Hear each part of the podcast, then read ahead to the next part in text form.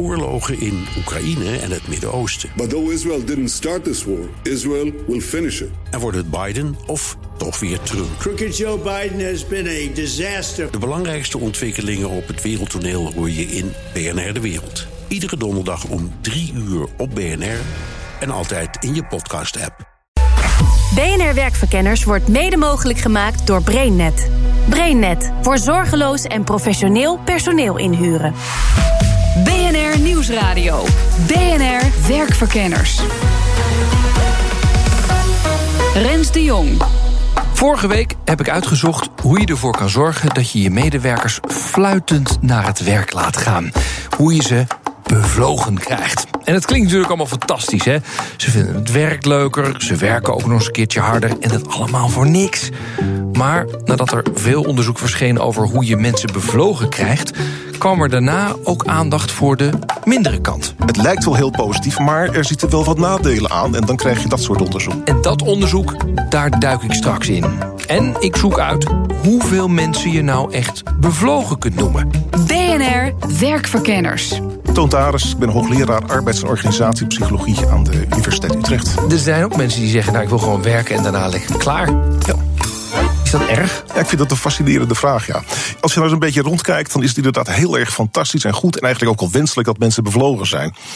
Maar stel nou dat jij de hele dag chips staat in te pakken... ergens in een chipsfabriek of zo. Van die, die, die krakende chips, niet van die... die Ja. ja, mis- misschien vind je het wel heel prettig om gewoon maar je werk te doen... en te denken van, ja, waarom zou ik bevlogen willen zijn? Ik, ik heb die zes of die twaalf pakken chips stop ik in een kartonnen doos. En machines kunnen dat niet, want het is heel fijn, gevoelig werk. En dat is wat je doet de hele dag. Is dat dan erg dat die mensen die bevlogen zijn... niet ontzettend zijn, enthousiast zijn over hun werk? Lijkt mij niet. Zou daar geen problemen mee hebben.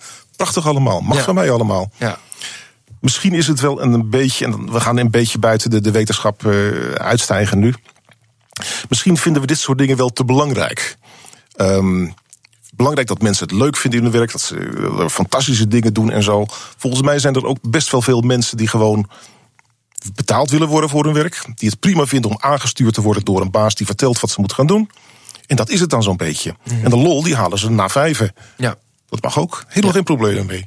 Het is niet een soort verplichting. Nee, maar het is natuurlijk wel een manier waarop managers denken... als ik ze nou maar meer bevlogen krijg... dan heb ik wel een beter presterend team.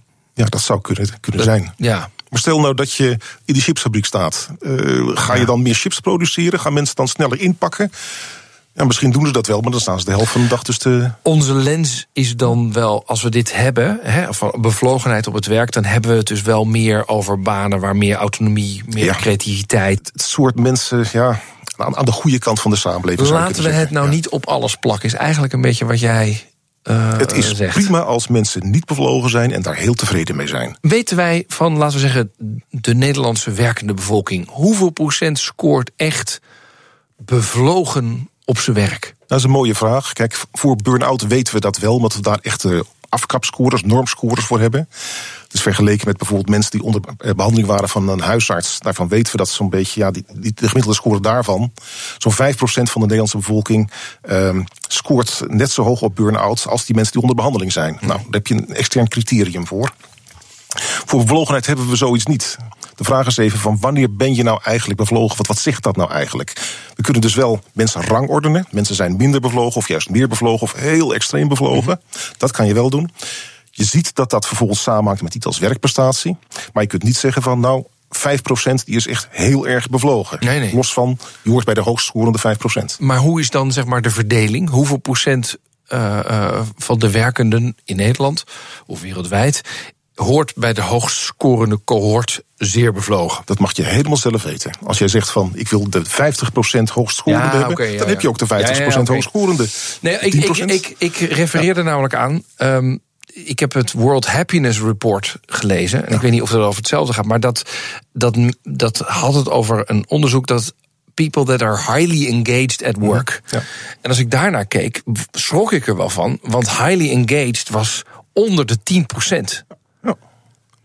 Eh, maar jij zegt, ja, dat is nou precies welk cohort je neemt. Dat maakt Op, op het moment dat je zegt van ik wil dat 10% van de bevolking eh, heel bevlogen is, dan is dat ook 10%. Het is een beetje vergelijkbaar met bijvoorbeeld hoogbegaafd zijn. Hè? Daar heb je IQ-test voor, er zit een hele range in. En de statistische definitie is: je bent hoogbegaafd als je bij de hoogst scorende 2,5% hoort. Mhm. Iets vergelijkbaars geldt dus ook voor uh, bevlogenheid. Als je zegt van dit is de afkrapscore voor bevlogenheid, dan kan je er liggen bij 2,5%, bij 5%, bij 10%, bij 12%, bij 20%, 50%. Maar ik krijg van jou dus niet het antwoord. Uh, uh, want van burn-out weten we, 5% van de Nederlandse bevolking heeft daar op een of andere manier last van. Heeft serieuze problemen. Serieuze problemen. Kijken. Maar je kunt, jij gaat niet tegen mij zeggen: 5% van de Nederlandse beroepsbevolking is echt bevlogen op zijn werk en de rest niet. Nee. Dat is dan duidelijk. Hè? Van Toon ga ik dus geen cijfers krijgen over bevlogenheid. Dus probeer ik het maar bij zijn collega Wilmar. Ik ben Wilmar Schaufli, ik ben hoogleraar arbeids- en organisatiepsychologie aan de Universiteit in Utrecht en aan de Katholieke Universiteit in uh, Leuven, België. En ook Wilmar leg ik dat World Happiness Report voor. Het was volgens mij onder de 10% van de mensen in een bepaald land is maar echt bevlogen over ze. Highly engaged noemden ze dat. Ja, ja. Kan ik iets met die cijfers? Ben je het daarmee eens? Of nou ja, zie je dat ook? ik heb het daar altijd wel een beetje moeilijk mee, moet ik eerlijk zeggen. Want uh, kijk, als je vraagt van hoeveel van de bevolking is bevlogen, dat is dezelfde vraag. Uh, als je zou vragen van hoeveel procent van de bevolking is nu lang. Want wat is lang? Is dat 1,78 meter? Is dat 1,88 meter? Is dat 2 meter? Dus het ligt maar aan waar je de lat ligt. Mm -hmm. maar, maar, maar de Nederlander is gemiddeld wel langer dan de Spanjaard. Ja. Dat weten we wel. Maar Weet, hoeveel procent is nou lang? Nee, oké. Okay. Ja. Dus weten we het wel van, van uh, als je bevlogenheid meet ten opzichte van andere landen of andere beroepen, zie je daar iets in terug? Ja, we hebben een, een bevlogenheidsvragenlijst ontwikkeld. En er is een hele korte vorm die uit drie vragen bestaat. Die is in de 2015 is die meegenomen als onderdeel van de European Working Conditions Survey, waarin in alle Europese landen, plus nog een aantal associatielanden, uh, bij een representatieve steekproef van mensen. Die zijn bevraagd over allerlei dingen in het werk, dus ook over die bevlogenheid. Er is een ranking uitgekomen. En uh, wie staat op nummer 1? Nederland. Oh ja? Ja, Nederland staat op nummer 1. En wat je daarbij ziet is dat die bevlogenheid met name in uh, West-Europa groot is. Ierland, uh, uh, Noorwegen, België, dat soort landen. Zwitserland ook, Oostenrijk. En waar het heel laag is, dat is in Portugal, dat is in Turkije, dat is op de Balkan. Dat is in, in, in Oost, Zuidoost-Europa, zeg maar. En kon u dat verschil ook verklaren? Verklaren gedeeltelijk. Als je het namelijk uitzet tegen een bruto nationaal product, dan krijg je een hele mooie grafiek. Dan krijg je namelijk een stijgende lijn. Dus, dus hoe meer, hoe rijker het land, hoe, hoe meer bevlogen. Het is wel zo dat die, die curve die vlakt wel af. Dus aan het begin, dan is een klein beetje meer bruto nationaal product... leidt al tot een grote ver, ver, ver, verhoging van die bevlogenheid. En aan het eind maakt het niet meer zoveel uit. Of je nou in Nederland of in Lux, Luxemburg zijn ze nog rijker dan in Nederland... nou dat maakt niet meer zoveel uit voor die bevlogenheid. En dan zou je dus concluderen, als jij meer waarde toevoegt... dus als je meer omzet genereert per mens... dat mensen ook bevlogener zijn. Ja, of andersom, want dat weet je natuurlijk niet. Hè? Oh ja. Oké. Okay. Kijk, en wat, er er we, zit wat, we ook hebben gevonden, wat we ook hebben gevonden is dat, dat bevlogenheid over al die landen heen ook correleert met gender equality. Dus naarmate er meer uh, uh, ges- gelijkheid is. We hebben ook gezien dat naarmate er uh, meer. Een hogere inter er zijn allemaal indices. Hè? De integriteitsindex, de democratie-index, corruptie-index. En dat al die dingen die liggen gunstiger bij landen die uh, in, uh, in Noordwest-Europa zijn, die dus ook bevlogen zijn. Tja, er valt wel wat over te zeggen. Maar hoeveel mensen er in Nederland nou precies bevlogen zijn, dat antwoord ga ik dus van Wilmar ook niet krijgen. En dus kom ik weer terug bij zijn collega-hoogleraar Toon Taris... met mijn frustratie over het gebrek aan cijfers. Terwijl we wel allerlei vragenlijsten hebben om bevlogenheid te meten. Ja, we kunnen dus wel zeggen van... jij hoort bij de 20% meest bevlogen mensen. Mm-hmm. Van die 20% meest bevlogen mensen weten we ook... dat die over het algemeen heel goed presteert en beter scoort... beter presteert dan mensen die een stuk minder bevlogen zijn. Dus het is zinvol om mensen te rangordenen met behulp van het instrument. Maar je kunt niet zeggen van, oh, u bent bij de 2,5% uh, meest bevlogenen, u bent hoog bevlogen of zo. Nee, nee. Maar wat, wat moeten we dan met zo'n World Happiness Report? Want dat wordt best vaak aangehaald van, joh, maar uh, onder de 10% van de werkenden is echt bevlogen op zijn werk. Dat is onzin, zeg je dus eigenlijk. Ik vind het lastig om te zeggen of die 10% uh, ja, op zichzelf staat, of dat iets betekent. Maar je kunt wel die landen met elkaar vergelijken. En als je steeds dezelfde scores, de afkapscores, normscores, gebruikt voor verschillende landen, kan je die landen vergelijken. Ah, ja. Als dan blijkt dat Nederland dat daar 10% bevlogen is en in Guatemala misschien wel 50% met dezelfde afkapscores, dan zijn ze in Guatemala dus beter af. Ja, zou je kunnen zeggen. We hebben die cijfers dus een beetje op orde. Volgende vraag is dan: als iedereen bevlogen is, hoe functioneert je bedrijf dan? Het klinkt namelijk als een gratis wondermiddel. Maar hoeveel geld kost het eigenlijk? Dat zometeen. BNR Nieuwsradio. BNR Werkverkenners. In deze aflevering zoek ik uit wat de nadelen kunnen zijn van bevlogenheid. Want zeg nou eerlijk, het klinkt als een wondermiddel. Mensen werken harder, doordat het werk leuker is, ze zijn meer betrokken. Nou, um, allemaal prima. Maar of het altijd goed is, dat zoek ik uit. Maar eerst vraag ik aan Jessica van Wingerde, eh, gepromoveerd op bevlogenheid en directeur research bij Schouten en Nederlandse, wat de grootste misverstanden zijn over bevlogenheid. Ik denk het grootste misverstand is dat het een, uh, een gegeven is, wat stabiel is. Dus, hè, dus we denken in de vorm van je bent bevlogen of je bent het niet. Nou, dat is niet waar. Uh, andere opvattingen over, nou, dat zijn alleen maar jonge mensen en ouderen niet. Nou, in tegendeel is waar. Oh ja? Ja, we zien, uh, dat is heel mooi eigenlijk, dat je mensen in het begin van de loopbaan vaak heel bevlogen zijn gaan ze werken en ervaren ze ook van nou dat het beeld als student wat je hebt, je haalt uh, je diploma's, ja, de praktijk blijkt toch anders te zijn. En moet je ook leren omgaan met de diverse uitdagingen. Als mensen dan gaan settelen en ze krijgen een gezin en ze moeten best een zware verantwoordelijkheid dragen op verschillende plekken, dan zie je eigenlijk dat startcarrière bevlogenheid hoger scoort. En dan komt er een soort van dal. En dan 50-plussers scoren bijvoorbeeld ook echt hoger weer dan bijvoorbeeld 30-plussers op bevlogenheid. Oh ja? Ja. ja? omdat ze gewoon te druk zijn met andere dingen. Ik denk dat het de uitdaging is als je ouder bent, weer meer levenservaring, werkervaring en beter in staat om te weten vanuit je talenten kracht, om krachtige keuzes te maken. In wat doe ik en waar voeg ik waarde toe? Mm -hmm. En uh, dat geeft een heel stuk balans. Ja. Moeten alle medewerkers bevlogen zijn? Uh, ik denk dat dat een utopie is. En de vraag is inderdaad of je dat als bedrijf wel moet willen. Mm -hmm. Want er zijn mensen die allemaal met enthousiaste nieuwe ideeën komen. Uh, innovatief zijn, vooruitstrevend zijn. Uh, en stel nou eens voor dat je heel je bedrijf daarmee had. Wie zorgt ervoor dat, we de, dat je de basisprocessen, het werk gewoon goed doet? Dat dingen geborgd worden, mm -hmm. dat werk afgemaakt wordt. Dus ja. ik denk dat het niet wenselijk is om alleen maar bevlogen mensen te hebben. Maar? Uh, het is wel heel fijn als een deel van jouw mensen hoog scoort op bevlogenheid. En als de mensen gemiddeld genomen een goede balans ervaren. En gemiddeld bevlogen zijn in plaats van heel hoog bevlogen.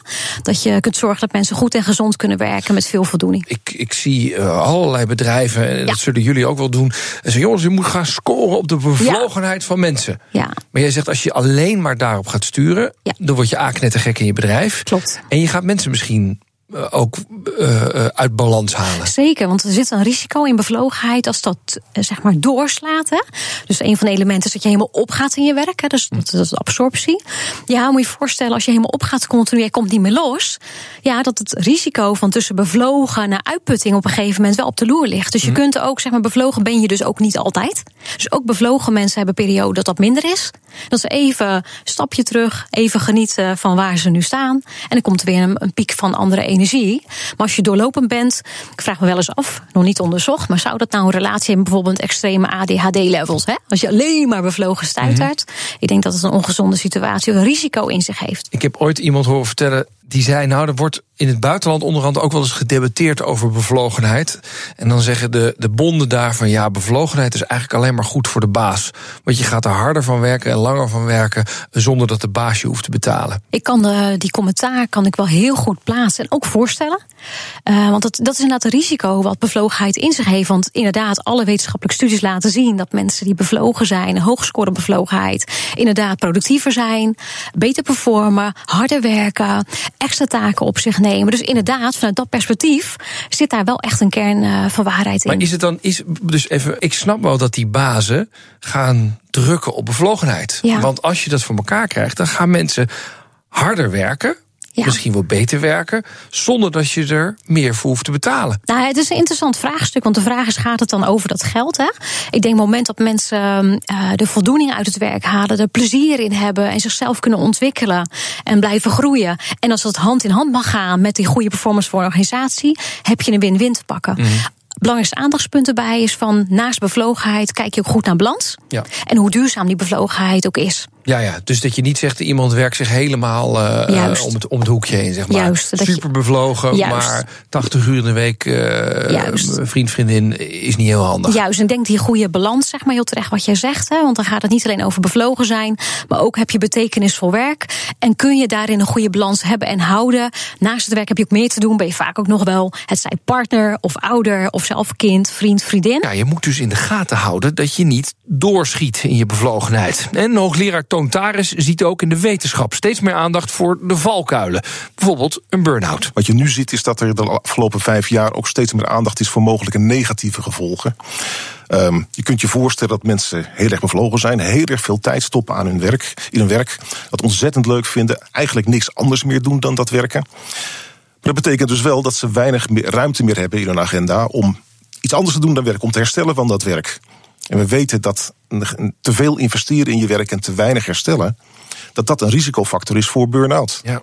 Betekent ook dat als jij continu bezig bent met je werk, dat je dus geen tijd meer stopt in je relatie. Nou, dat kan lastig zijn. Geen tijd meer in je kinderen. Wie brengt je kinderen naar school? Dus het heeft ook allerlei mogelijke negatieve gevolgen. Ja, is dat, is dat, en je zegt ook dat is in de tijd, zijn we daar anders naar gaan kijken. Ja. ja? ja. Wat, wat je ziet is dat gauw er iets nieuws eh, komt in de wetenschap. In eerste instantie is het altijd prachtig, mooi, interessant, positief, fantastisch. Na verloop van tijd zie je dan dat het een beetje inkakt. Dat mensen ook gaan zeggen: wacht eens even. Het lijkt wel heel positief, maar er zitten wel wat nadelen aan. En dan krijg je dat soort onderzoek. Ja. En dat zie je in dit geval dus ook. Dus je zou uh, mensen ook moeten waarschuwen voor hun bevlogenheid soms. Je zou kunnen zeggen. Ik kwam laatst het begrip overbevlogen tegen. Oh. En dat, uh, ja, dat is heel een beetje richting overwerkt, zou je kunnen zeggen. Uh, of overbetrokken. Dus dat is die nieuws, zeg maar. Dat dat overbevlogen zijn. Dat, dat kan dus blijkbaar ook. Ja. En dan zit je bij die 2,5% heel erg bevlogen mensen. Die zitten dan in een risicogroep. In plaats van dat ze toppertjes zijn. Hoe, hoe, hoe bevlogen ben je zelf in je werk? Ik zou het op pakweg een 7,5, 8 zetten, denk ik. Oké, okay. ja. dus, dus niet in de gevarenzone. absoluut aan, aan niet in de overbevlogen kant, maar nee. ik ben, ben, redelijk tevreden. Ja. ja. nou, om toon hoef ik me dus geen zorgen te maken. Maar volgens zijn collega-hoogleraar Wilmer Schauferly leidt bevlogenheid sowieso niet, of bijna nooit tot een burn-out. Kijk, het komt wel voor dat, dat, dat mensen die bevlogen zijn burn-out raken. Mm. Maar dat komt dan niet vanwege hun gebrek aan, uh, of vanwege die bevlogenheid die dan, ja, als het ware, de energie uit hen trekt, maar omdat de werksituatie veranderd is. Dus als jij heel bevlogen bent en je krijgt een andere baas die zegt van ja, maar nu gaan we alles anders doen en wat jij altijd deed, dat deugt allemaal niet en dit en dat, ja, dan raak je vreselijk gefrustreerd. En dan ja. kun je met jouw energie en met alles kun jij niet weg. Nee. En dat is wat er bijvoorbeeld in de zorg ook gebeurt. Dat mensen daar, die zijn bevlogen vanwege het werk met die patiënten. Mhm. En als je die mensen nu in een situatie brengt waar ze heel veel moeten administreren en bureaucratisch moeten werken, daar worden die mensen niet gelukkig van. Nee. En dan raken ze opgebrand. Maar niet omdat ze zo bevlogen zijn, maar omdat ze die bevlogenheid niet meer in dat werk kwijt kunnen, omdat dat werk verandert. Ja, maar je zou nog wel kunnen zeggen, die bevlogenheid wordt dan wel opeens een risicofactor. Want als ze namelijk niet bevlogen zijn, dan zeggen ze, nou ja, ik ga dat, nee, ga dat, dat wel invullen, waar. toch? Dat maar is als je waar. enorm dat is, bevlogen dat is een, bent, dat is een, dat is moet die energie er zijn. Ja. ja. Nou ja, voor hetzelfde. Kijk, een, een, bekend punt is ook dat het goed is dat je grenzen stelt. Mm. Uh, maar dat is vaak ook een probleem, bijvoorbeeld in de zorg, omdat uh, ja, mensen gaan daar werken omdat ze zoveel aan anderen willen geven. Dat is ook een gedeelte van, van de lol en van het belang van hun werk. Maar dat is tegelijkertijd ook een valkuil. Dus zo zijn er een hoop dingen die in principe natuurlijk goed zijn, maar ook een valkuil kunnen zijn. Maar wordt het dan ook niet misschien gezien als een soort uh, heilige graal, of te veel als een heilige graal? Dat bedrijven denken, nou, als iedereen bevlogen is, nou, dan levert dat heel veel geld op? Nou ja, kijk, waar, het uiteindelijk om gaat, is dat je, dat je talenten en mogelijkheden van mensen benut. En dat je zorgt dat mensen dat werk doen wat ze graag kunnen en wat ze willen doen. En dan raken mensen als het ware vanzelf bevlogen. Dus als jij werk doet wat jij leuk, belangrijk, interessant vindt, wat bij jou past, waar je in kunt ontwikkelen, dan, dan raak je als het ware bevlogen. Dus dat bevlogenheid is op zichzelf nog niet eens een doel. Je moet gewoon zorgen dat mensen op hun juiste plek zitten. En dan raken ze vanzelf bevlogen. En de een misschien wat meer dan de ander. Um, goed, dat is dan een, dat is dan ja, ja, maar, een, een, ander verhaal. Maar eigenlijk zeg jij, je hoeft niet gepassioneerde speeches op de werkvloer te gaan geven, zodat iedereen denkt, ja, dit gaan we doen. Nee, in tegendeel. Ik denk dat, kijk, het zit er veel meer in dat je zorgt dat de, de situatie waarin mensen werken, de, de, de plek waarin ze werken, dat daar een aantal, wat, wat, wat wij dan noemen, energiebronnen zitten. Er is daar een aantal intrinsiek motiverende aspecten in zitten. Als jij een, leuke sfeer hebt op het team, als jij collega's hebt die je helpen, als jij zelf kunt bepalen wat je doet en wanneer je doet, eh, als jij cursussen kunt volgen die je helpen bij de dingen die je wilt leren.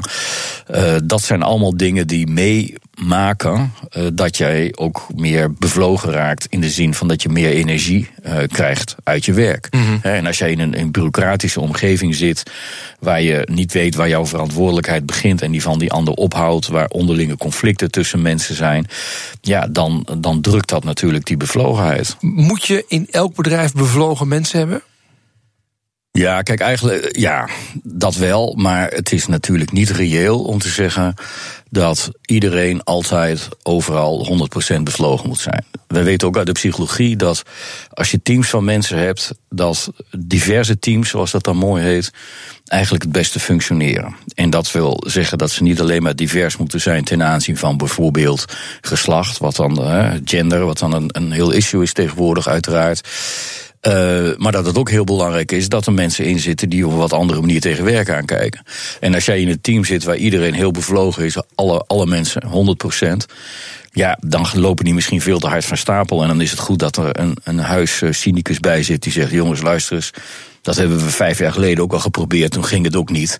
En volgens mij gaat dat allemaal niet werken. Nou, dan moet je iemand overtuigen. En dan, ja, dan komt er toch al wat andere dynamiek. Dus ik ga je niet zeggen dat dat iedereen bevlogen moet zijn, per se. Maar wel dat als je teams en bedrijfsonderdelen hebt, en daar is ook onderzoek naar gedaan, die niet bevlogen zijn, dan kost je dat simpelweg gewoon geld. Dus je moet er wel mensen bij hebben die wel, zeg maar, het verschil kunnen maken. Ja, ja. En daar is zijn collega Toon Taris het dan ook wel weer mee eens. Ik denk dat het uh, sowieso erg goed is als mensen bevlogen zijn. Dan, dan hebben ze namelijk erg veel lol in hun werk. Het is altijd goed.